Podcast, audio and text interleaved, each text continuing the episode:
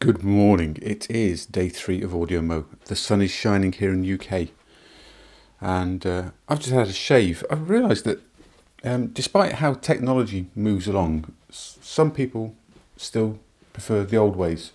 I prefer to shave with a razor. I use a bristle brush and a tub of soap that I make a lava with, slap on my face, shave with a blade. Uh, I used to use electric shaver when I was a young man. Young man. Um, but they always used to make my face red and never really shaved properly. Whereas razor blades and wet shave seem to be the closest thing to me. And it's like I was thinking about technology while I was having a shave um, and the iWatch and that kind of thing. Uh, I'm an Apple fan, and I unashamedly am an Apple fan. Um, if uh, I'll buy anything that's Apple while dreaming of being Iron Man, who ironically uses um, not Apple. Um, anyway, that's by the way. Um, so yeah, people uh, were going, "You've not got an iWatch yet. Why have you not got an iWatch yet? You're an Apple fan. You're an Apple fan." I'm going, "Well, do you know, I don't actually wear a watch, so why would I need an iWatch?" But it does fitness tracking. I know when I'm fit. I don't need a watch to tell me when I'm fit because I can ride home and feel well, or I can ride home and get halfway there and feel knackered. I'm not fit. It does your heart rate. My chest tells me what my heart rate's like.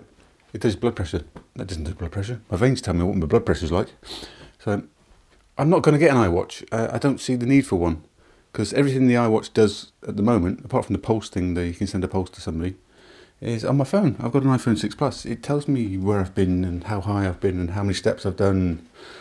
And you know, I don't need that kind of thing. I don't need the extra the extra connectivity with Twitter. I don't need the extra connectivity with uh, messages. I don't need the extra connectivity with people ringing me because you know I have the ringer switched off. If I don't want to answer the phone, I don't answer the phone. It, well, sometimes I don't actually see the phone ring, but you know what I mean. It's nice to actually uncouple from notifications and actually be with the person you're actually with. You know, in the room, and put your phone down. Don't have your iWatch on. Be with the people that you need to be with.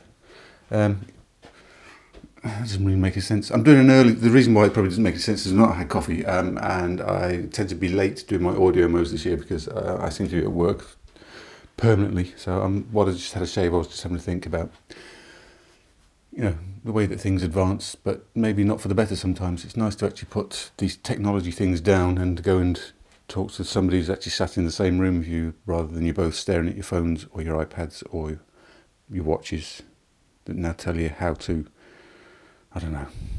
Somebody's messaged you.